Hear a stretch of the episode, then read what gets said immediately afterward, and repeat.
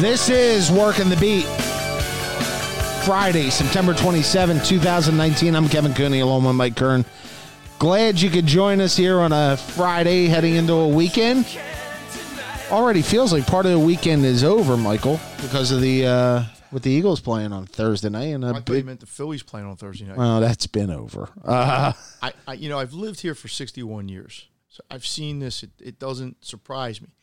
It is amazing to me how, in four days, a whole city can turn. A sports, it's on. Sunday, long have you lived Sunday night, yeah. the whole world had ended. Uh huh. I mean, it was it was you know, and, and I It was thought they- over. and as I said the other night, I thought they had I thought they would go there and play well. I thought they had a chance. Wasn't predicting a win, but I thought, as I always say, it's not the biggest upset in the world. It's hardly the biggest upset in the world. And they had two games they could have lost. I mean, they could have won that they lost. Here was a game they could have wound up losing that they won. So the circumstance, you know, they got bad breaks a couple weeks or they didn't make their own breaks and now they did. And now all the town is like, yeah, yeah like everything's saved. Like, and I get it. You beat Green Bay on a third, it's, you know, and, and I thought they could be two and two after four games. So it's, but it is just amazing. If they had lost the other night, I know they would have had like an 11% chance to make the playoffs. I think that's the stat. So I understand why two and two is better than one and three. I, I think also part of it is but we get two. What I'm, I guess what I'm trying to say is, people, sports has become such a big deal that it almost defies logic. The highs and the lows that we go to. I understand why you were down after Sunday. I get it. You lose to Detroit at home, but it happens every week in the NFL. and you're facing a short week against I get it. Green Bay. But even if they had not been facing a short week or whatever, people still would have been. How can you lose to Detroit? It happens every week in the NFL. Oh, but uh, but the Green Bay part's the important part. Yes, and once or twice a year it happens to you, and that's okay. And I don't think their season would have necessarily been over. It, it, it would have been hard to get to a Super Bowl. It might have been hard to win the division, all that. But I, I just it- listening to talk radio on Monday, guys were just beside themselves. I, I mean, beside themselves. And then today, beside themselves the other way. And they could have lost last night, just like they could have won. I mean, every game they're in seems like they could either, you know, it, it goes to the end. Now, Yeah. I don't think next week's will, but um, the three after that might. But it's just, it, it is. It's it's amazing how a city, and because the Phillies kind of, and it's going to be the same with the Sixers. Well, it will be the same with the Sixers. We'll get to May or April or, or whatever, May when I guess the first real, the, the first round, nobody will care. They'll give them the first round. The second round, But but Mike, I think part of it, you know, is the fact that it's the opponent they had last night that caused people to panic. It's the way they lost. And you figured you were going to Green Bay. You thought there was a decent shot it wasn't going to be with. But with- don't you have to have a hold life? on, hold on. Don't you have to have a life? I, but I'm saying, well, look in this town, it's the one thing that people invest in. Like everybody invests. No, they're in. going to invest in the Sixers. They're not not to not to that extent. let the Sixers get to the Eastern Conference Finals and see what kind of investment people who don't care about the But Sixers but will but Mike, but Mike, it's a one. That's a one one and a half month investment. I think, as opposed to a five month investment, a six month investment. It's, it's in still so. If the Phillies had had not turned sour, they would have invested invested because I saw them invest in the Phillies for six years. the Phillies and the uh, the Phillies and the Eagles are the two that people make long term investments. But I will in. guarantee you that this year, with what the Sixers look like they might be able to be, okay, I don't disagree with and they you. haven't cared about the Flyers for for a decade. I am just telling you that they, they they're going to be all in on the Sixers, uh, you know, barring something stupidly unforeseen that you know Embiid, you know, ruptures his Achilles and is out forever. They're going to be, and as soon as the Eagles end, whenever that is, wh- however that is, could be a Super Bowl, could be first round of the playoffs. Who the heck? No, maybe not no playoffs. But I will tell you that this town will get all kind of stoked for that Sixers run. All right, let's get into the actual nuts and bolts of the game last night. We have no guest. We should point out this is just a breakdown of what happened. We're guests. night. We're the It's guests. okay.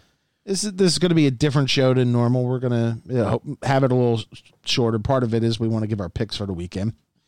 We'll talk a little Phillies too in here. Um, but our first uh, our first segments on the Eagles. I thought the the biggest thing last night was Doug Pederson wasn't stubborn. Doug decided okay, I normally love throwing the football. And he just decided to run it down the Packers' throat, and the Packers had no answer. And, and really, Mike Pettine had a bad night, and, and he's allowed to have bad nights. But the Packers weren't good against the run. Yeah, Every they were like twenty But he kept blitz. Uh, he kept blitzing from the edges, and the Eagles were not running up the. But uh, the they were running up the gut. But the way to beat the Packers is to run the football. The question was, was Doug going? And the first series, you're sitting there. They ran it twice, got a first down, And then threw and three threw straight passes. without, by the way, a play action. But hey, look, Doug had and and the Eagles are apparently from the stats. Doug's good on Thursday night. I mean, they got. Yeah. Hey, look, give them all the credit in the world. They were down ten nothing. They came back. Um, they stopped Green Bay twice. Green Bay stopped itself because that next to last drive was idiotic, idiotic. I, I understand maybe if you throw them first down because maybe you think you have to run the ball. And so you have one yard. You have four downs. and some and the one play is on Rodgers because Rodgers has an RPO. Well, the uh, play the, the play just kind of got broken up. It didn't. There, there was But he did have an alley. in not no. The Eagle guy was kind of in his face, and the receiver wasn't. And the then he third, threw it the away. Third down play. Yeah, Yeah. that wasn't a no. He had no alley. He, he, he- the Eagles kind of blew that up, but you just can't do that. You, they came out in an I formation on the first. It's first and goal from the one. If the Eagles had now, the Eagles probably would have quarterback sneaked with with Wentz, but you got to, in four tries. If you can't get a yard, then you should just go home. I don't care if you're down running backs, if you the middle of your line's not as good. I get all that. And then that last play was just. I mean, I understand they were attacking the guy who had just come into the game. Uh, So, part of that I get. but back to back to the running game for the Eagles. Do you think that the Jordan Howard Miles Sanders act we saw last night, which was decidedly more run than pass, is that just because of the circumstances? Or has Doug learned something about his offense that hey, he could be effective running the football They behind ran- that line? They ran the ball in 2017. It's not like this is the first time Doug ever But- did it. no, when they but- won the Super Bowl, they ran the ball. They didn't have a great running back, but they had Ajayi for whatever amount of time. Eight weeks, nine But they weeks. ran the ball. The, the stat, they put up a stat today. Carson Wentz is 113 when the Eagles don't rush for 100 and like 22 and 6. I'm, I'm that number's probably not exactly right. When they run for 100 yards. Now, Doug's not stupid. He knows those. Now, some games you can't. Some games maybe you fall behind. I mean, and they were falling. They were in Oh. that range last night, down ten nothing. You're wondering, trailed by double digits in all four Four games. games. That's that a good to sign. me is not a good sign. No. Will they run the ball? But I'm going to guess that they're going to get in games where, for whatever, he's a quarterback. He's like Andy. He wants to throw the ball.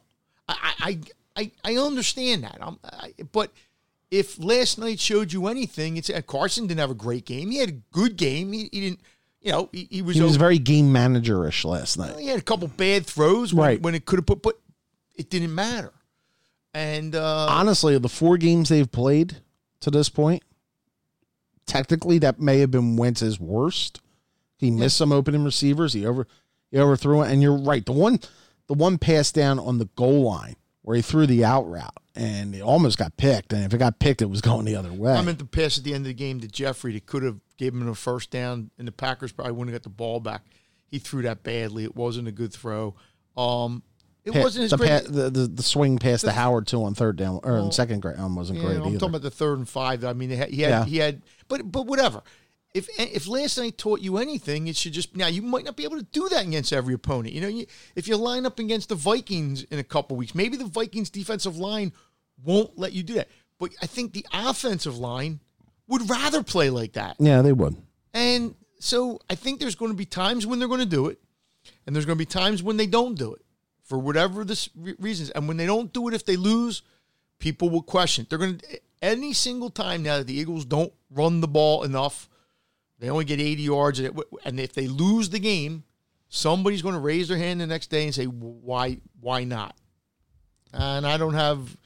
You know, they, oh, they won a game. They, pro- they they probably had to win. They're going to win. They're going to be three and two.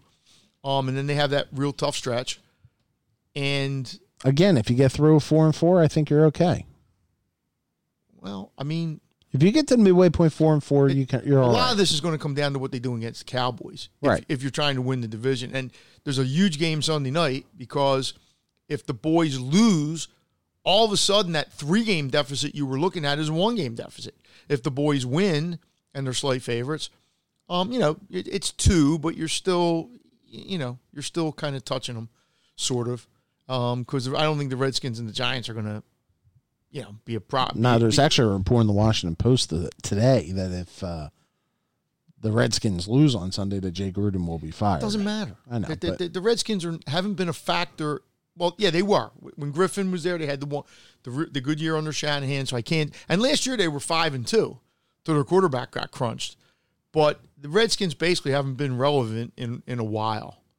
And the Giants, even if the quarterback turns out to be decent, which yeah, I mean, without Barkley for six eight weeks or whatever he's going to be out, maybe they win five games or something like that, and you have to hope that one of them is not against the Eagles. One of the long, the big picture views after a game like that, and one of the benefits, one of the rare benefits of Thursday Night Football is you get a long week coming up, you know, before you play the Jets. And given all the injuries they have, and on Friday we should point out that the Eagles signed Orlando Scandrick again. I don't know if that's an answer, an upgrade, whatever from whatever they have. It's like the Phillies signing some of the guys they signed. It's like Brad. this summer. He's Yes. like the Sean Rodriguez of It's defensive There, backs. there, there aren't guys out there. There's a guy in Jacksonville, but you're going to have to buck up. Well, and that leads to the question.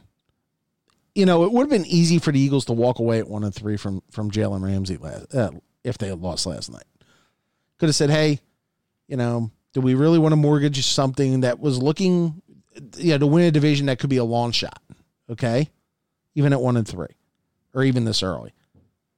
Does the pressure kind of get turned up on Howie now to get the deal done because you are down so many defensive backs, and because of the fact that you're you're right in the middle of this? I mean, you know, Once it- again, you're make you're you're you're making.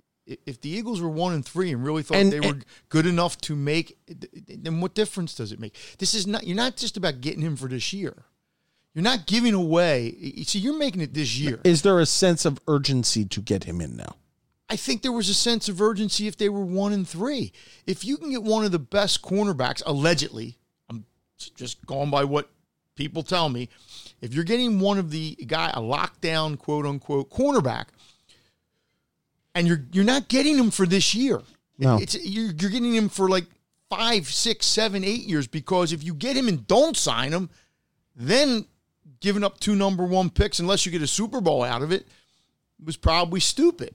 But I don't think it, it's it, it, you know I don't. First of all, I don't know what if I'm Jacksonville. To me, it comes you know you don't want to give him up for less than you think he's worth.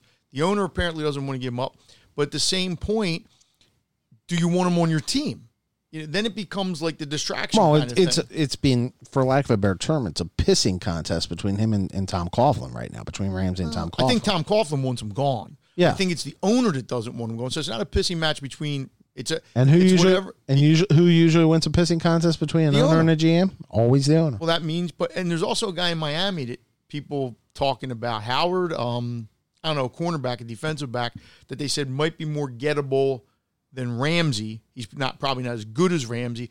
I mean, if you know, it's not about giving up the two number one picks. You you can give up two number one picks because you don't know what the number one pick is. It could be Aguilar. Or it could be 29 or 30 easily. It could be Aguilar at 17. Okay. It also could be a Hall of Famer. You don't know that.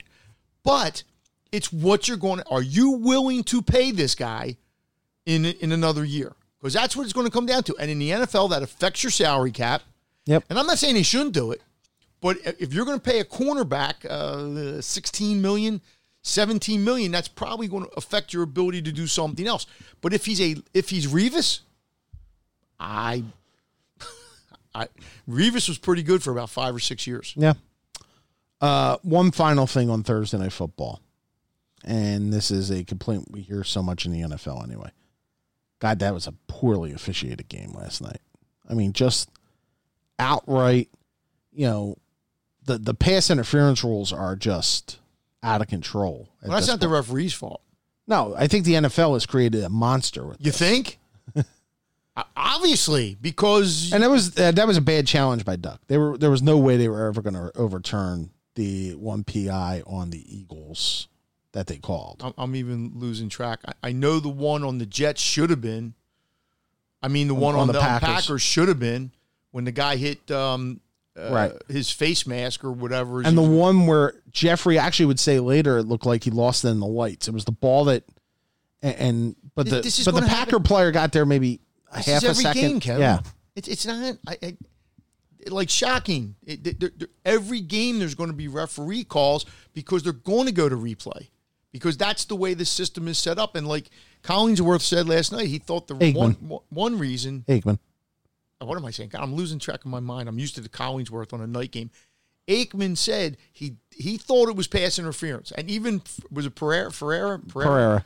he said, but they didn't want to overturn it because I guess if you overturn too many, it, it's a bad look. But th- look, games. I mean, eh, how about this? Eh, may, maybe I'm an idiot. How stupid are players, really? no, no. Let, let's be honest here. And I know it's a violent game. You're making split second decisions. You're big boys. Is this What the Der- Derek Barnett play? What Derek Barnett did is stupid. Forget about it being aggressive. Three Eagles had a guy tackled at the line of scrimmage or behind the lines or whatever. well, how about the line? How about the But- play on the linebacker in the next to last drive where he's he throws the guy down? Like you're not going to get a call there. So am I stupid for how and how about the Packer guy that roughed Carson Wentz? Like Yeah. like he wasn't going 96, I think it was. He wasn't going to get seen. Like Carson Wentz lets the ball go and you push him or you do whatever they did. I'm just sick of stupidity. How about how about the ball that bounced that they let go as a catch, fourth Uh, quarter? well, yeah, well that well Doug should have challenged. But Doug had already lost the challenge because of the pass interference. I, I get it. Um, but th- yeah, I mean it, it. It looked to me like it hit the ground. Whether they would have overturned it, I don't know because you have to be conclusive. But there are just plays where you sit there and go, "There is no way that Derek the Barnett, Zach Brown uh, penalty is the one I was referring no to. way that Derek Barnett can justify what he did." He should have been tossed out. That, that aside, maybe he should have. But what was he thinking? Three of his teammates had, if he had come in and tried to strip the ball, that's not what he did. Right. Three guys had the guy stood up. What? And he runs three. He takes three steps to what? What? What? what like, I was being aggressive. Really? Okay, and and that's fine, but that's going to get you in in a boatload of hot water. If and I just feared it, and even like the one penalties can you know in the NFL now where you're going to play close games and. it- One bad penalty can, you know, just doom you. All right. Phillies. Actually, we'll get to the Phillies after the picks. You want to do that? Let's do the picks. Okay. I, Just find me where you wanna go. Take me to the action. Take me to the track. Take me to a party if they're betting in the back. I've been working all my life. Can't afford to wait. Let me call my wife so I can tell her I'll be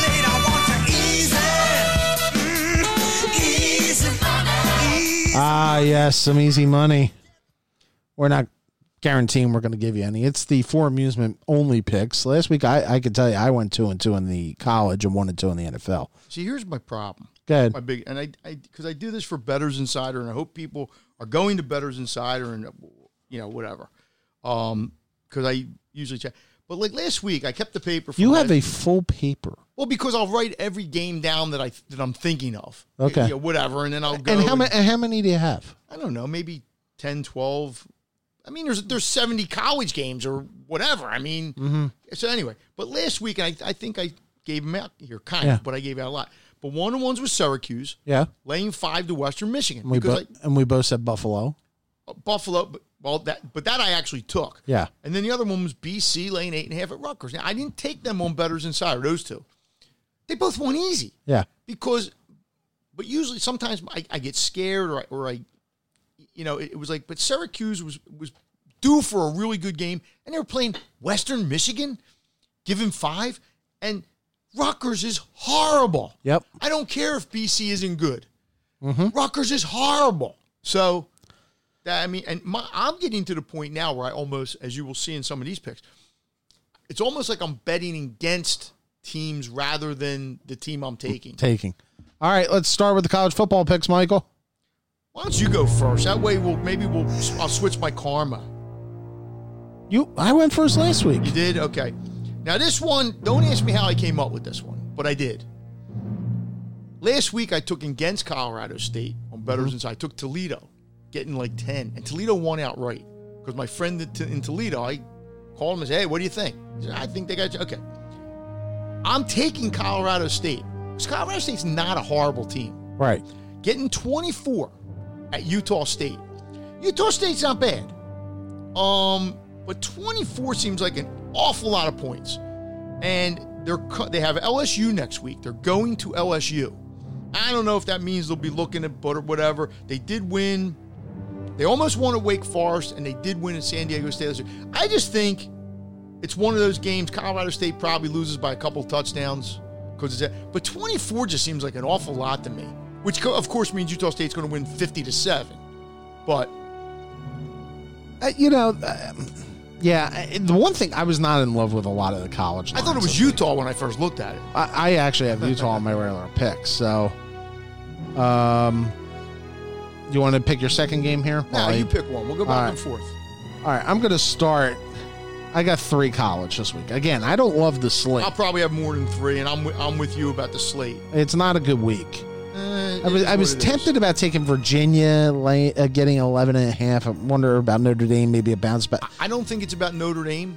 I think Virginia's decent. I know. I Yeah. think I think it's too many points. I think people overreacted a little bit with Notre Dame last week. Notre Dame played really well. Yeah. Virginia on the road. I just I stayed away from that though. All right. If I was taking a side in that game, I probably would lean to Virginia. yeah, actually the line's up to 12 and a half now. That tells you somebody's betting the crap out of Notre, Notre Dame. Uh, I'm going to take Kentucky though as my first pick, getting three and a half on the road at South Carolina. South the- Carolina. I have the line at three, but okay. Okay. And the reason I do is because I was taking the other side, uh, you're and, saying- and not one of my. It's just something I threw out on Bettors Insider. I, the reason why is I, I just South Carolina is coming off one of them weeks where they, you know, you play Alabama, and if it, it, it hangs over, right? Uh, maybe There's I a hang. I mean, there is a potential for a hangover effect here, and Kentucky's pretty good. I mean, two weeks ago we're talking about Kentucky beating Florida for a second straight year, and and perhaps taking a run at getting into the SEC championship game, which is a bit ridiculous because Georgia's going to be there too. I mean, to me, Kentucky ain't winning the SEC East. If that's what you were trying to. Well, no, no. I'm saying we, you know, people were talking about the winner of Florida and Kentucky had a shot to win the SEC East. Of course, Until they played Georgia. Until they played Until Georgia. they played Georgia. Right. Um, I, you know, I like what Kentucky's become as a program. I'm, I'm going to take Kentucky. Well, I'll take the three and a half. It'll be a close well, game. I had three, but that's okay. The Wildcats, they've won five straight in this series. First time ever. South Carolina won 13 and 14 before that. South Carolina plays the toughest schedule in the nation. And I just think, and you could be right, I just think this will be one of their easier games in terms of who they're lining up against. And it might be like, oh my God, we can actually maybe win this game. I think they need the game more than Kentucky. They're at home. So I took them, but not like is, you know, I mean, it was just a game I kind of threw out there. Okay, so I got to come up with my next one, right? yeah, Okay, I'm going to that's give the way you, it works. I'm going to give you more than three though, but that's okay. okay. I took Stanford minus four at Oregon State. I know Stanford lost three straight, but they were to Southern Cal, Central Florida, and Oregon. This isn't a great Stanford team, but Oregon State stinks. And I'm not saying, look, stinky teams have to win games or stinky teams have to cover. Um, and I think Oregon State's actually played them okay. And they and the Cards get Washington next week, so it is like a sandwich game, except for the fact that they've lost three in a row. I don't think there's a sandwich game when you've lost three. So I, I will take a chance at the Stanfords. You know, can win by like a touchdown on the road, maybe not. You know, honestly, I almost switched to Oregon State in that game because I, I think Stanford right now, Stanford's travel log has been ridiculous and they're beat up physically. But Could be. going to stay in the I'm to stay in the SEC. I'm going to go to the SEC West. I'll take Auburn. I'll lay 10 and a half at Mississippi State. Auburn's a really good football team. Mm-hmm. I mean, obviously that win over Oregon the first week kind of showed it. The young quarterback is phenomenal. And you know, I just Mississippi State's one of them weird teams that you sometimes feel a little weird going against. I'll just take I'll take Auburn though. I'll lay the ten and a half. That's not gonna I just get the sense that turns out to be one of them games ends up maybe in the 17 point range. if I was taking, if you, you put a gun to my head, I probably would have taken the visitors. Um, because I think Auburn's really good, but I they're probably going to finish third in that division. Um, Maybe the best third place in the division. well, it's a, this the, whoever finishes third in the SEC West is always the best. Maybe the seventh best team in the country. but but it doesn't matter. Um, but yeah, I, I yeah, that's fine. Okay, let me see here because I got like six. I'll, I'll try to figure out. I- I'll throw this one out only because people. I'm taking Michigan laying the four touchdowns. wow. And You're, Yeah, Michigan- still has faith in Jim. no, I have unfaith in Faith Rutgers. Rutgers. Rutgers is going on the road to play a Michigan, and look, Michigan has um somebody good next week. They, they um so it's like a sandwich game for them. Um, but I don't care. And, and and you know what? Michigan might only win by 17 or 20 because maybe they are that messed up. I just see like a like a 42-7 game because I don't think Rutgers can help it. That's you know. Um, but again, I'm I'm I'm not like in love with it, but I, I would bet against Rutgers every week. And, and Connecticut's another one of those teams. Like I, I would bet against Connecticut like every week if I could, but they're going to cover a few because the rules say they have to. I'm going Pac-12 on Pac-12 after dark. They're all after dark. No, this one, the 10 o'clock Pac-12 Yeah. game. Gamblers, or Gamblers' last shot, basically, on a Saturday night Yeah, till Sunday afternoon. until Sunday afternoon. Um, I'll take Utah. You know, I think the Utes bounced back after a tough loss last week to, to USC, where they kind of got exposed. Any hope of playing their way into the playoff probably gone. And when you think of that, you think, wow, that's a bad week. How's the team bounce back? Their their performance last week was nothing compared to what Washington State did in blowing a 32 point lead to Chip Kelly and just absolutely melting down and showing no defense at all. Games in Salt Lake City. The line's only six and a half. I get Mike Leach's team can throw a ton of points up. I get Utah offensively can be a little stagnant. I'll take the better defense over the better offense. I'll My- take Utah. My only problem is I don't know what to make of Washington State. I think Utah's going to probably play a good game. I- I'm guessing. I- I'm guessing they won't be too deflated by the loss, even though it probably was deflating to them. Uh, They were slight favorites. but again, can't be worse. Can't be worse than losing th- by but, thirty-two. but whoa, whoa, whoa, whoa, whoa. They were up though, forty-eight to thirteen or whatever. I mean, they had a crummy quarter and a half. I get it, a, a historic quarter and a half, and and they may go out and lose by fifty this week. But I'm just saying, On the- Washington, Washington State's one of those teams that I just don't trust, especially when Mike Leach is getting points, only because Mike Leach can can sometimes put up. But you're probably right. I mean, I would just stay away from it. That's me. But after last week, uh, I may not play them again the whole year, for or nay. Hey, I'm going to throw a couple others out here. Ahead. Bonus picks. Oklahoma versus Texas Tech over to 70. Good pick. Well, we'll see. they're all No, good, I actually they're all good picks. Um, the last couple years, the last two years, last year it was 51-46.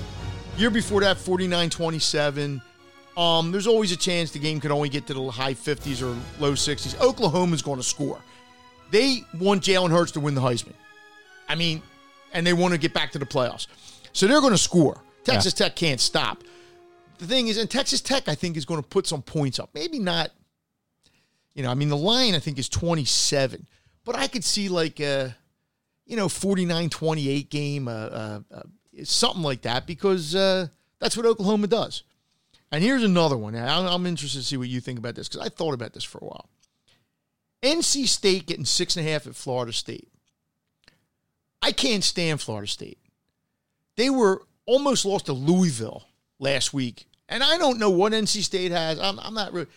Florida State may win this game by three touchdowns, and, and they'll all be signing Willie Taggart to a 30 year extension. Really? I know. I mean, again, it's just one, and Florida State probably will win the game. I, I, I'm, I mean, I'm supposing. Although I think um,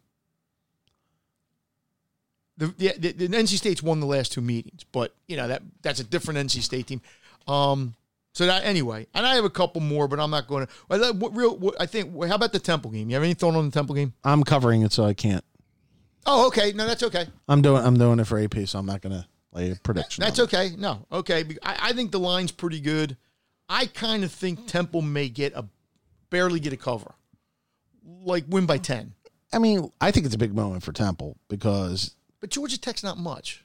They really aren't. they aren't Like Temple's going to make a big deal of the fact if they win that they beat an ACC team, just like when they beat Maryland. big And Mar- beat a Big Ten. They beat a Big Ten, and, and I've seen this before. Where Do, they, do you want to know which the one game I was really tempted to play, and I'm not playing it because by the time we release it, it it'll be mid game. By the time we release this podcast, tonight, I kind of like Maryland tonight, and I think Maryland wins outright. I was if if you put a gun to my head again, I probably would lean toward because I don't think this is Penn State's first road game, right? Uh huh. Yeah, and they're young guys. I mean, Maryland. Six and a half Friday night. Yeah, I, I mean, I, I would probably lean that way. Um, I'm not in love with the game. I, I actually liked a little bit another game tonight, but I, but I don't like it enough to throw it out. But Arizona State getting four Cal. Cal's four zero. They're pretty good. They don't score a lot. Herm's coming off not a good loss last week after a good win the week before. Um, but the four points didn't do anything for me, so I just kind of stayed away. All right. As we listen or as we get ready for we move from week five in college football. It's hard to believe it's week five in college football. No, it isn't. It's going to be October soon. I mean, it's going to be World Series soon, Yeah. playoffs or whatever.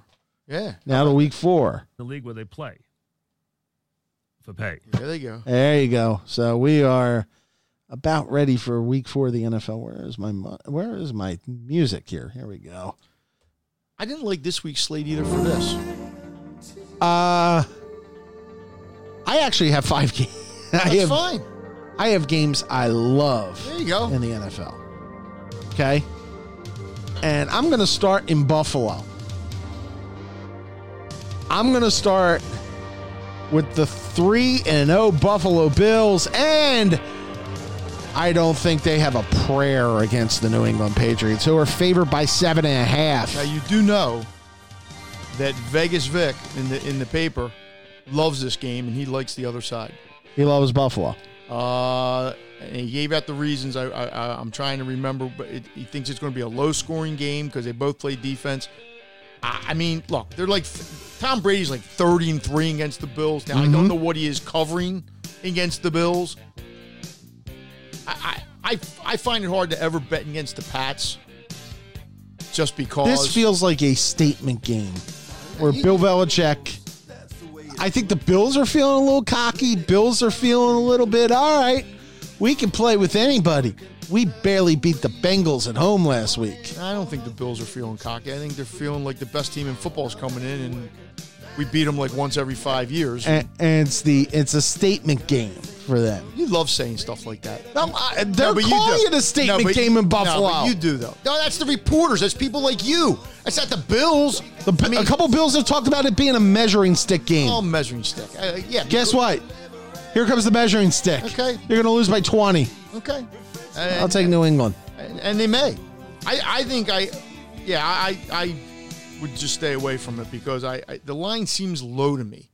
That that's the problem I'm having. It just seems a little low, and I get weird about that. Like to me, the line should be more like ten. Um, but Buffalo's three and zero. I get it. They- you know, so so it's only seven. All right. Your Okay. first pick. I'm going to go with the Texans over the Panthers laying four. I know the Panthers came up big last week without Cam. I just have a hard time finding that they're going to go on the road and do it again. And I think the Texans, Texans have been hard to figure out. They they play well at home. I think they've won like eight their last nine at home. Four doesn't seem like a heavy duty number, and I'm basically betting on Deshaun Watson. Yeah. And you know, I wasn't a big fan of Deshaun Watson last week. I thought that the the Texans were a little bit overrated after you know, t- you know, the way they played the first two weeks. I thought people were giving them a little bit benefit of the doubt. Of course, then they go to LA and they beat the Chargers. So two and one coming home. Yeah, I can see that. Yeah, I'm, I'm I like Deshaun a lot. I'm not in love with him. Like some people, I think are, are like like making it like he's a top six quarterback. I I, I don't think he's quite that. I- I think, and he gets hit a lot. I mean, he gets hit like all the time, as Cam does. But I think at home, I don't know. I just think they're going to win that game by more than four. Hopefully, Let's go into the NFC East. I'll take the Giants laying three at home. against the Washington Redskins. Yes, it might be the Jay Gruden trying to save his job game, but boy, the Redskin defense has been disappointing, and they look like a team on Monday night that was ready to roll up already against the Bears. And the Giants with Daniel Jones. It, it's just sometimes a feel for things. Daniel Jones played really well last week against Tampa. Granted, Tampa's not a world beater either. Okay. I just sensed going home, big game for him, making his home debut at the Meadowlands. Yeah, I almost took this.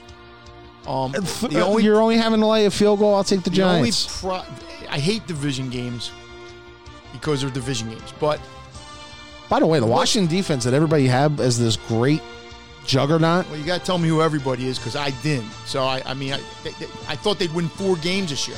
How can you have a defensive juggernaut and be projected to win four or five games?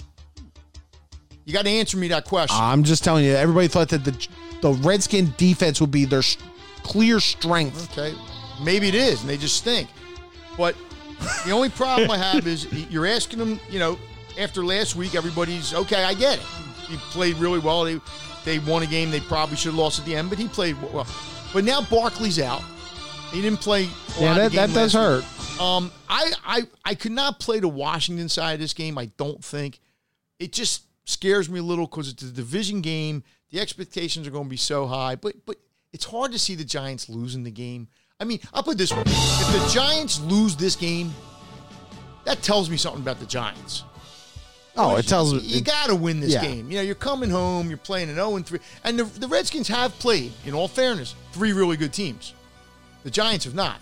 I mean, they've played the Bears, the Eagles, and um, Cowboys. Cowboys. So, you know, they've played three really good teams, three teams that are projected to be in the playoffs. You know, whatever.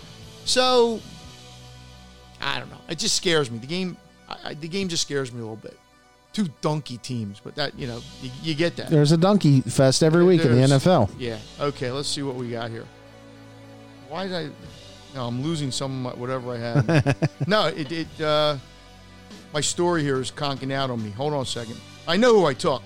I took um, the Falcons, Okay. Lane four to the Titans At, ho- at home. because I just think eh, eh, the, the Viking. I mean the the um, Falcons are like a different team at home. Matty Ice is like a different quarterback at home. I think they've won. It's just a, it's just a, a really different record, and so I'll take a shot because I don't think the Titans are all that. Mariota. I mean Mariota is really. I didn't think he was ever going to be like a star star, Right. but I thought he'd be a little bit better than this, and he, and he played well. They're a tough team to watch. Uh, they are. The uh, Tennessee. Yeah, no, n- there's no doubt. Um, so, so anyway, I'm gonna, I, I will take uh, the Falcons, and hope that uh, they can come up with a good effort at home. The last offi- well, the last official pick on this. Oops. Do you know what Teddy Bridgewater's record is in um in games against the spread when he's been starting quarterback? I have no idea. 23 and 7. Well, I guess you're taking the Saints. I'm taking the Saints getting 3 at home against this against the Cowboys. Getting 3, I get it. No Drew Brees. I get that the Cowboys are 3 and 0. Who the Cowboys played? I just uh, you're going to give me you're going to give me the Saints at home and points. I'll take them. Okay. I hope they can stop Ezekiel, because if they can't, then they won't win. It's it's very simple. That's the way you beat the Cowboys. You stop. We learn a lot about the Cowboys the next couple weeks. Well, when when, when The next two weeks when are big. Zeke can run the ball, it sets it makes the quarterback eons better, and you know that's the only thing I have against the quarterback. I don't think he can win. Like I think Wentz can win. Game. Well, no, obviously I guess the record shows he can't, but I, and I and I like I like Dak. I'm not an anti Dak guy. I just think I don't think he's quite you know up in that. But the, no, hear the, the Cowboys are pretty good. I mean, and yeah, I, I mean, I, I would I, I stayed away from that game. I, I just didn't like that game because I'll be rooting for the Saints, and I hate betting who I root for. Okay, I so I got one more. I'm Yep. going to go with Bears over the Vikings, given two and a half. I think the Vikes are might be the better team. The Vikes are not a good road team. No. They haven't been a good road team. I know that I'm not sold on Mitchell Trubisky. Bears defense is really good. Um, I, I'm not saying it's going to be a high scoring game, but two and a half you know you can win by a field goal, and you know that's asking the Bears to kick a field goal. I just think the Bears already lost to Green Bay at home. They lose this one at home. Eh, it's not good. Uh, so I'm going to take the Bears doing the two and a half against the Vikes. All right. I have two other ones here. Go for it. And of course, I just messed it up. And um, one's a teaser. Um, my teasers of the week, if you will. It's a package. Well, it's got to be a package. That's the definition of a teaser. Uh, the Ravens over the Browns, which would be basically outright. I think it's maybe a one point difference, right? You'd be you'd be you'd have to win by two. Okay. The Chiefs over the Lions on the road. Yeah, you'd have to win. Yeah. Yeah. It, that just it looks so easy. Well, I will say this: it's first of all, it's never easy. That's that's a bad way to approach that because I've found No, that it, but it looks easy. it, it looks easy, but the last two, the, the Browns basically played the Ravens like two really good games. I I don't see the Browns winning, but I, I've said that before about teams and they've lost. I actually played one with the Chiefs and the Colts over the Raiders, so the Colts would have to win by two. Um, and that's just and I actually took another one taking the Browns up to like 13 I think it was and the Bills in 13 for whatever that's worth. Uh, the, the problem with teasers is I always look to do teasers exactly what you did. It's exactly what gets you in trouble. Oh, it does. It You absolutely teams, does. You look at a card and you say, these four teams can't win the game, but I don't know if they're going to cover the six. And you know what happens? Two of those teams lose the game outright. and, and It's just the way I'm, I'm telling you. I did. I've I, I've done this going back to last year, I, and I've thrown teasers out there, and invariably two thirds of them lose because of that exact reason. That I look up on Sunday night and say, "How'd that team lose that game at home?" But it happens. So and the last and the last game I kind of looked at, you know, it's this Monday night game's not going to be good. It, it's the it's the Steelers and the and the Bengals rather. you can only look at one side of that game, It's it's Pittsburgh right? And again, I think lane lane four right But, now. but we always fall. That that's why they build casinos out in, in Yeah. Vegas because when people look at cards, and I'm guilty of this, and you uh, there's uh, there's 16 games, 15 games, whatever. ga- If there's 15, Well, this week is okay, fourteen. Yeah, I'm just throwing a number out there. You see 14 games, you'll like the favorite in 10 of the games. That's the problem with the public. Mm-hmm. Okay, you used to do this in college all the time when I had to make the picks in the Daily News, and a lot of times I didn't. I just and at the end I would sit there and go, "Yeah, "There's 15 games. I took 10 favorites," and invariably I'd go five and 10. And there was one year where I was just going to take all the underdogs every week without looking at the game. I probably would have ended up at like 55% or whatever, because favorites don't cover. They don't. They- We, we sit there all the time and we'll, and, we'll look because we, we're in love with Oklahoma, we're in love with Ohio State, we're in love with Alabama, we're, and- and maybe they're bad examples, but we just look at games and say, okay, perfect example.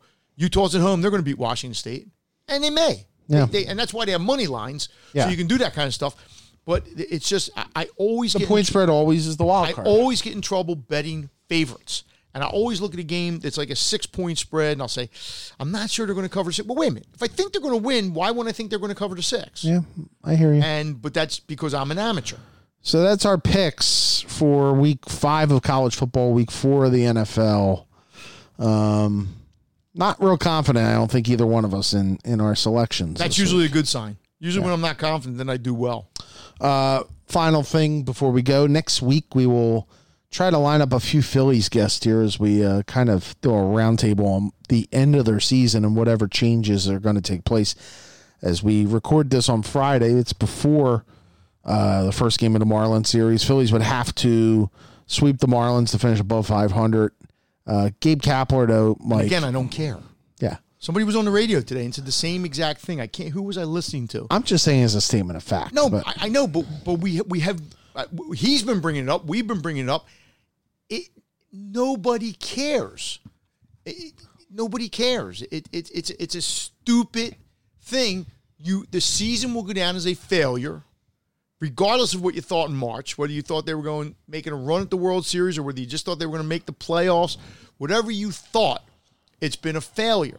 So to me, the degree of the failure, it's like if the if the Eagles were in a situation where they could go eight and eight or six and ten, I, and they're going to be sitting home, I don't care. But that's you know, an interesting story in the Athletic today. Uh, Matt Gelb and Meghan Montemurro wrote it about kind of the the mindset of looking at the situation with the Phillies pitchers and the decision to change pitching coaches last year. Both are reporting that there was friction between Rick Kranitz and Gabe Kapler, and the Phillies obviously also trying to keep. Gabe hire him? no, uh, Gabe was kind of Forced to hire him? Forced Okay. to hire him Okay. then you know in November it was a decision where a couple teams went to interview Chris Young, the Phillies assistant pitching coach at the time. Phillies don't want to give him up. They promoted him, let Kranitz go, and there were some interesting comments from some pitchers anonymously saying they didn't like the way it was handled.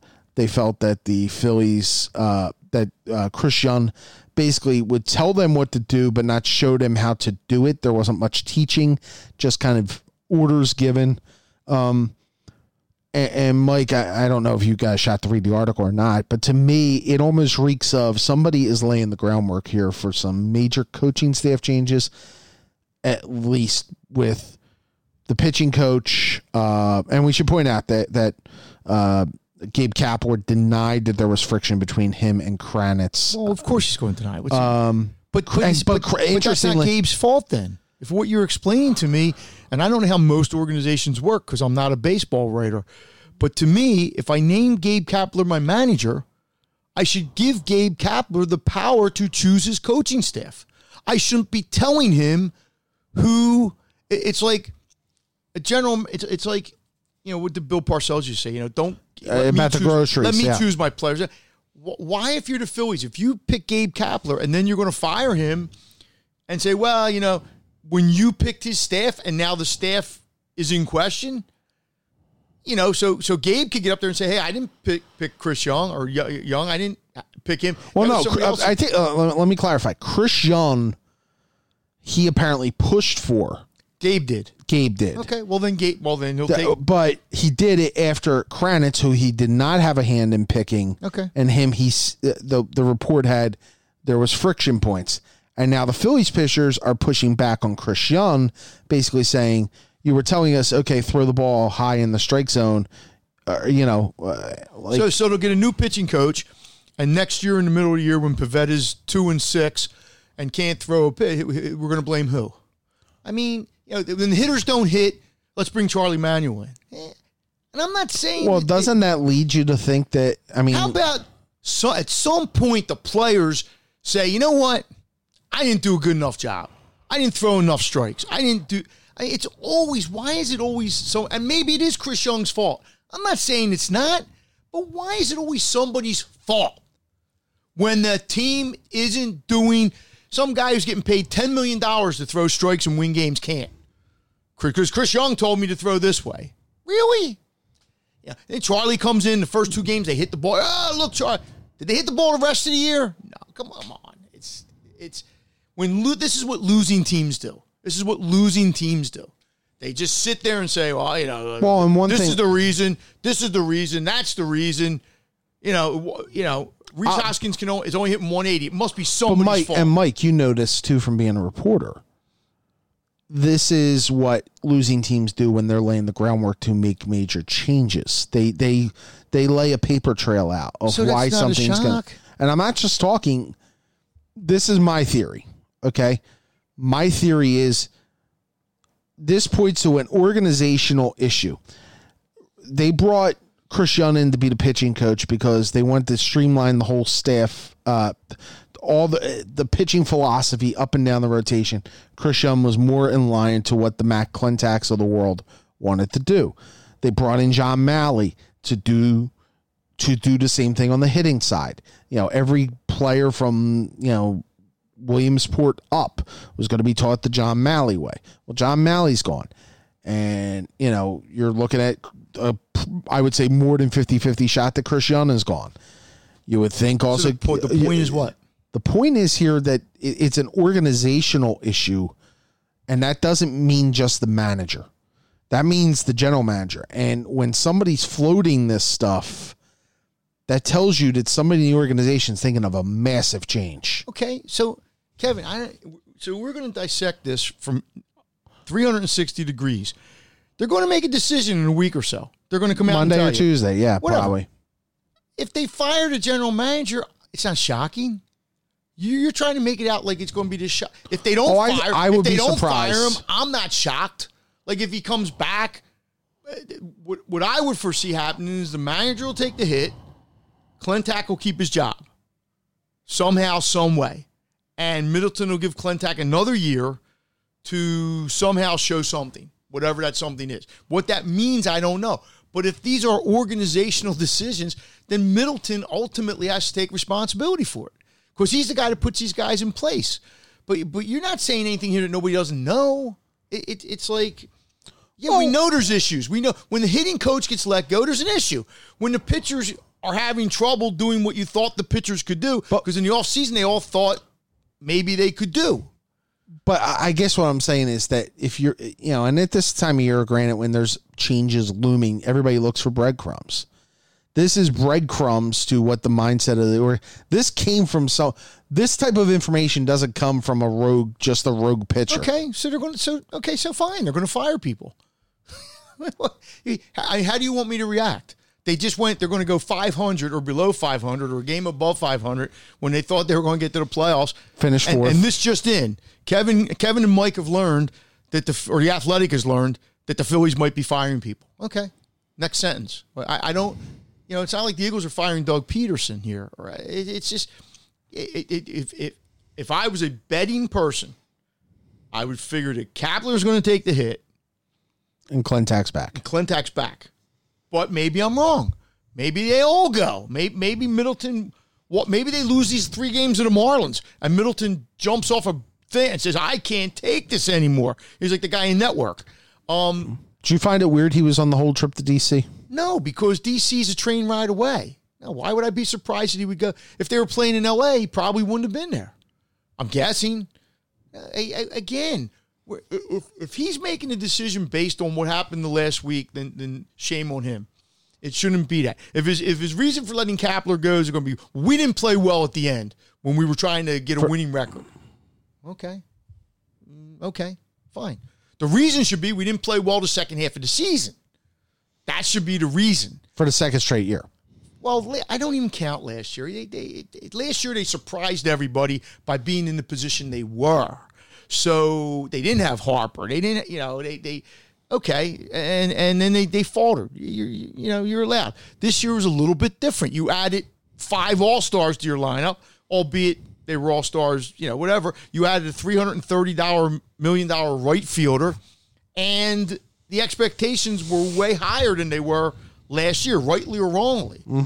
Um, I, I would be surprised if they make they, they, they can't make no changes. I mean, it's almost like they've backed him into a corner. I mean, Kapler has to go. There- there- it's just because if you bring him back, I just think the city goes like, really, like thi- this is what you're expecting me to get excited about. And I gave the whole winter talking about the positives of how they're, you know, they're going to this, that, and the other, and and I Uh, mean, well, and and that leads to a point. If Gabe Kapler's press conferences weren't public, publicly out there every night, you know, if they weren't on television, if if he didn't do the radio spot everywhere, I almost think he would be better off than than. I think people have just become annoyed and tired of. the well, he has to talk Pod- after games. Everybody, No, no, does. no. I'm I'm saying there are some managers. Let's be honest. Do you remember one Pete Mackanin press conference? No, because I didn't care about Pete Mackanin because the team stunk.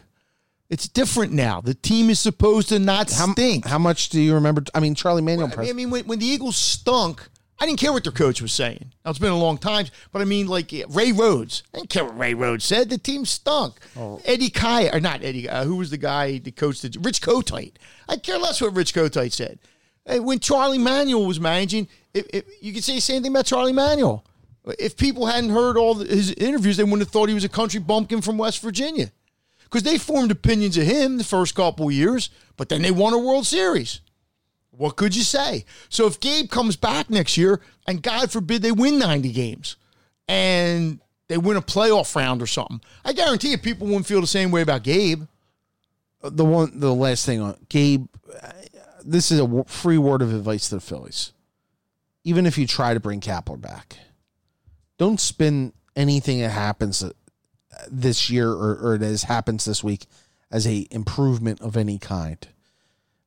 Don't blow smoke What up. do you mean improve? I mean if they finish 80, 80 yeah, if they sweep the Marlins, if they sweep the Marlins, get the 82 wins, if they talk about look at our defensive metrics, they were better, and it was all the injuries and that that no, no, no, no, don't do that.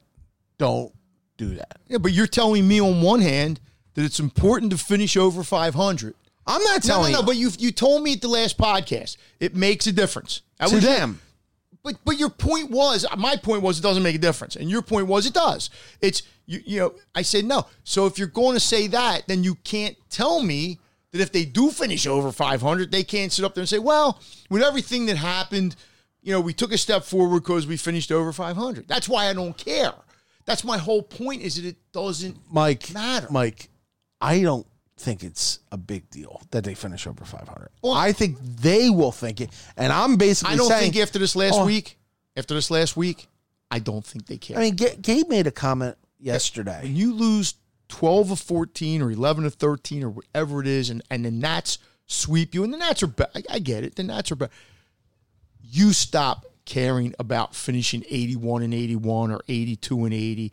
And now, are they are they are they throwing Nola out there Sunday? By the way, No, they are not. They're going bullpen game. Okay, good. Good for well, and that and see that part of that tells me that maybe they have stopped caring too.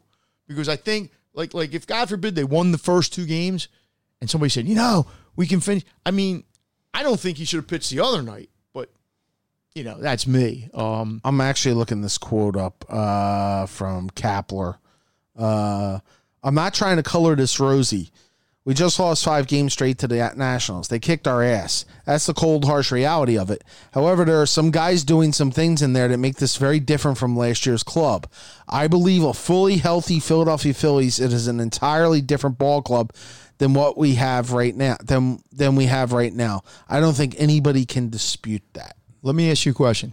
What do you expect Gabe Kapler to say? Do you expect Gabe Kapler to say, you know what, we just got kicked our ass and I should probably get fired because we're because Kevin, he's talking. That's how Gabe talks. He has to have a, a positive spin. What is the alternative? We suck. That's what you want him to get up and say. I would. What do you, what do you want him to say? Knowing Gabe Kapler the way you do, what do you want Gabe Kapler? I think say? Gabe Kapler honestly would have been better off with the following words.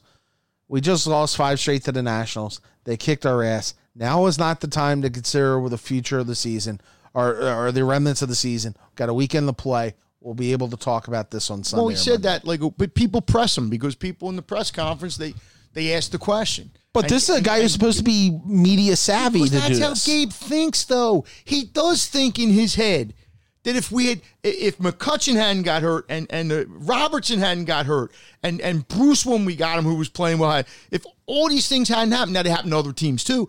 But in his mind, and he may be right. I'm not saying he's wrong, but that's how he. If I was in his situation, I'd probably feel the same way. I'd probably figure.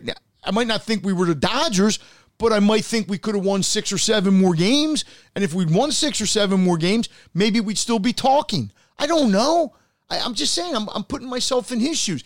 He has to look at the glasses half whatever. Can't look the other way He- because then he's just, he's just telling John Middleton, fire me. Just get rid of me. Yeah, get rid of me now because we didn't improve at all. I mean, he, you know, he he's got to say certain things because that's the way the world works. I, you know, I mean, it's like if you ask if you, if you ask Klentak, Klentak would probably try to spin it too. Well, and I think that's the big. Actually, when I talk about but, don't but every team don't tries. paint it so rosy. That's a that's more for Matt Klentak than it is for Gabe Joe Kapler. Maddon's probably trying to spin it. And I get it. He won a World Series three years ago. I understand that. Now he's on. Any manager that your team doesn't get to where people thought you should get, you know, you, you try to spin it. I mean, the Eagles last year were spinning it. Uh, they were if they would have lost on Thursday, they would have been spinning it. And it's just the way it is. And, and we just, it irritates us because Gabe irritates us. Yeah. That's the problem. It's not what he said, it's who said it. And you're sick of it because you've heard, you've heard, this is Gabe Kapler. He's one of those Vincent Peale kind of guys, like Kevin Bacon in, in uh, Animal House. You know, it's everything is good, everything's okay. Remain calm. But who am I to say that if McCutchen hadn't gone down and Robertson hadn't gone down, and maybe even a couple of those relievers hadn't gone down, forget the pitching, even assuming the pitching stinks, um, maybe you do win four or five more games. I, I, I don't know. You know, nobody thought the first baseman was going to turn it. And you look at Hoskins' numbers, they're not like horrible. Other than the bat, you take the you know, but I mean, he's got like eighty some RBIs. Eh, It's not great, but it's not horrible. Um, so yeah, if if I was Gabe Kapler and I look back on the season, I'd probably think the same way. I think, boy, when McCutchen went out, we were whatever they were. Were they six games over five hundred, or they were? And and you know, as soon as he went out, we started playing. You know, this, that, the other. Maybe McCutchen going out had nothing to do with it. Maybe that would have happened anyway. Right. We'll never know the answer to that. But I can understand because I've heard him say things like that before. You know, like, and if we come back next year, we'll be better. And because what coach says we're going to come back and be worse. you know, the Cleveland Browns went 0 and whatever they went. And the guy was like, yeah, but we're going to, you know, we're going to be, I'm sure the Dolphins will be, be saying that stuff, at, you know, at some point this season. It's just, By the way, you want an alarming stat? I get batting averages not be all end all anymore. Phillies entering the final weekend. Nobody, the the highest batting average on the team. Cesar Hernandez, two eighty. yeah. Uh, I mean, I don't know how to answer that. What, what, what is disturbing to me is even though we didn't think they could make like like with two weeks to go, let's say I'll, I'll just say with two weeks to go, week and a half, whatever it was, we probably knew they probably couldn't make the playoffs. And Gabe kept telling you, hey, you know, we got to shit. Okay, fine. And then they went out and played badly. Mm-hmm. And they played good teams. I get it. They played good teams. But they played, I mean, they lost the game at Cleveland like 10 to one mm-hmm. Then they lost like 7 to 2. Then they lost like whatever the scores were. And you're just sitting there going, okay, is it because they're just not good, or or I mean, I don't think they stop trying. You know, as Gabe said the other night, you know, do you, do you think our guys aren't trying? You know, it might not look like they're trying. And then at some point, I think when the Phillies go into the offseason, I think they just have to sit there and go. I mean, the catchers come, the catcher, the shortstop, the right fielder, Kingery, Hoskins. Maybe I don't know what they're going to do with Hernandez Right. but there's five or six parts of it that aren't going to change. Um, and McCutchen, I don't know what McCutchen's going to come back as. The bench better get better, and the pitching, the, pitching's got to get better. But at some point, let's say Hoskins comes back next year, and we're in the middle of the season, and he's hitting like this. What do you start thinking then? That's you think exactly what you probably are thinking now, which is. But again, is it was he like what he did is what was he coached badly to get to this point? I don't know that. I you know has Charlie made a difference? Is like when Charlie talks to him, is Charlie? I don't know. Obviously, it, it- Charlie might have helped for a couple games, but it's not like it. Now maybe if Charlie had him for a whole off season, Yeah. I, I- and will Charlie be back? I mean, I, uh, Char- uh, Charlie won't be back as he's, that, so that was it. That was just it. That's what he Uh, did. that was for the end of the, the year, yeah. uh, so when you, you think this all comes down Tuesday? You- Monday or Tuesday. So they they don't wait very long. They it's just No. so will somebody break the story Sunday? Will like Matt Breen or somebody have the story Sunday that Well, I'll be. Uh, you know, decision's been made? I'm going down for Philly voice on uh, Sunday night. Um, Sunday's going to be interesting because the trend has been And teams. it's at night. That's that makes it worse. yeah, I mean it's the three o'clock start. So, Oh, that's not night. Okay, I thought you meant. But night, no, night, but night. by the time you're done, yeah, it's yeah, yeah. um Because there'll be rumors yeah, flying. Left, right, and up the middle. I always hate when a baseball season ends. I do, unless it's with a parade. Well, no, eh, honestly, the end of a baseball season, you know, and this is going a little bit along your lines. The end of a baseball season is almost a knocking on the door that winter is here. Oh, or winter's absolutely. coming. Oh, I yeah, no doubt. I feel the same way about summer. You know, you get another month. Yeah. Oh, you're no, you're right. And I'm a year older. You know, and it's just like one. You know, I love summer. So once the summer's over, We've been blessed with this weather lately, so it's it's been. But yeah, I just And- feel and like I- now I got four months ahead of me of eh. and I don't get to the ballpark as much as I used to when I was doing it on a regular basis. I haven't been there actually in about four or five weeks, but I'm going on Sunday. And I always hate walking out of the park for the last time because usually it's dark. Usually, even the cleanup crews have gone home, and you just look around and you realize it's going to get cold. It's going to hit. I mean, I used to feel the It's same way, same way at the end of basketball seasons, but it was different because the winter was over. Right. But it was like you know you'd walk you know maybe Villanova was thirty five and five, but they lost their last game and the yeah we saw a lot of second round losses there and we saw national championships. But when you walked out, you're kind of like, yeah, it's I don't have to. I'm not going to talk to Jay for a while. Or I'm not going to talk to John Chaney for a while. Or Oh, that ride home from Buffalo was depressing as hell two years ago. I mean, I went to four final eights with John. You know where, and it, and he had a chance in a few of them, even though he was the underdog. They they you know, and at the end there, there's part of you because you're writing the um the obituary, and you're trying to sum up a whole season and a whole and a game and and the whole and you know, and you're probably writing a follow the next day, but yeah, ended. But I think this season needed to be over. Oh, I- yeah. I mean, this needed to be over. And, and I'm not like I said, Probably about three weeks ago. I'm not one that puts a lot of stock in the last week or so. I, I really, I it, it, it ha- but it's just because I've been paying attention to it, and I don't know why I've been paying. Maybe I got too much time on my hands now, but I've been watching. I've been. It's depressing.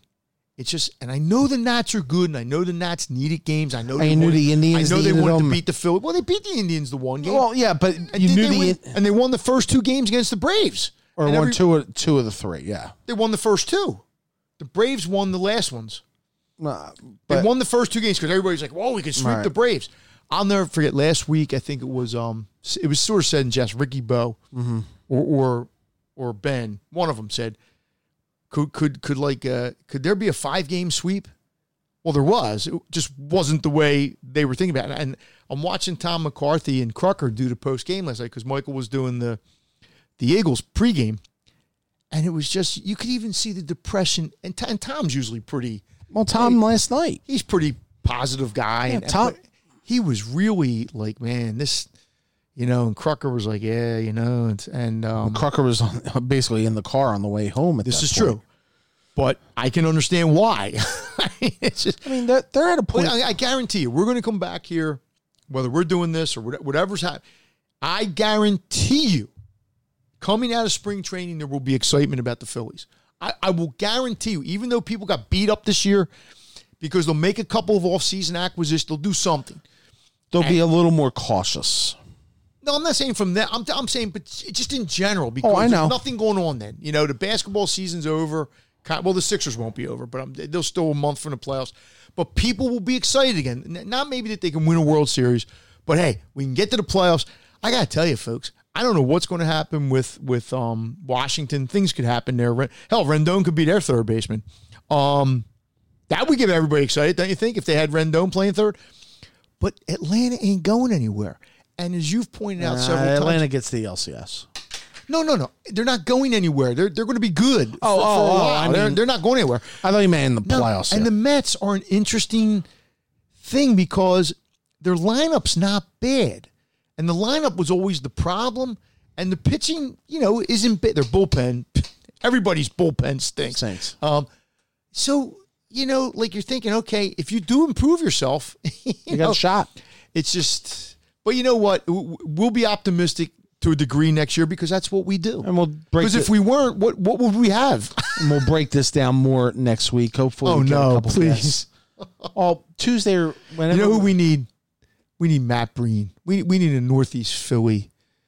Well, he can come over here too. Uh, that's exactly right. He can he can do whatever he Pete- wants. we'll get him Pizza City, and we'll get him here, and we'll. He's a Pizza City guy. He's a Pizza City guy. He told me that before. I have a friend, a good friend of ours. They're Pizza City people. You know what? We should get. You know what? I'm issuing the challenge to Breen now, and actually, I'll text him on this Tuesday night here. You know, I miss all my favorite TV shows on Tuesday night. Okay, just- we'll do it at like six o'clock. no, I got DV, I no, I do the DVR. yeah, or not DVR, um, on demand. I call them up on demand. Okay, we'll get Pizza City. We'll get Tony's, and we'll get Santucci's, and we'll have the pizza off here. And I bet. You, hold on. just go one. Just, just and, go- I'll, and I bet you if we did that though, if we had a little pizza taste test, we could get Salisbury here too. Well, that, that's but but I say you just go Pizza City if that's what Matt likes, and he's our guest. Okay. We should go Pizza City. Okay. We know Tony's. Look, I'm not knocking Pizza City. I, there were many years I had a Pizza City down near me. It was very good. We used to, but it's not Tony's. And it's not Santucci. Santucci's a different kind of pizza. So I, but you know that's okay if that's what Matt likes. We will. Then, we will. you know we we used to get when I was my uncle used to come over every Wednesday. My aunt and my mom went to a ceramics class. Right. This is 45 years ago. I was, I was like 15. So every Wednesday we got a pizza from Pizza City. Mm-hmm. We got the garbage pail okay. because that's and, and I usually got three slices and my one of my uncle I guess they would get but uh, with everything on it Really? except anchovies. We couldn't couldn't do anchovies. That that but everything like and, and you pick it up, and I haven't had one of those in a while, and they're actually not bad. Okay. It's got the but yeah yeah you got it's got the onions, the green peppers, the ham, the tomatoes, the sausage, the the pepperoni, and it's a it's a garbage can. All right. So, and we'll try to get either Ricky Bo. I have another person in mind if we wanted to get that. So we'll break down the Phillies. I'm I'm, I'm going to try maybe to get Eddie and, Bark and of course, at some point to later maybe to talk football betting. yeah, maybe next week. Somebody actually knows something about football betting. Uh, and yeah, so that's that's kind of our show this week. It's been uh, it's been fun. It wasn't shorter. I bought you sandwiches, Yes, you did. You brought me uh, brats. brats. So thank you, Michael. Thanks for joining us. It's work at the beat. All the teams I bet. Good luck. Take care. Well, you went uptown riding in your limousine.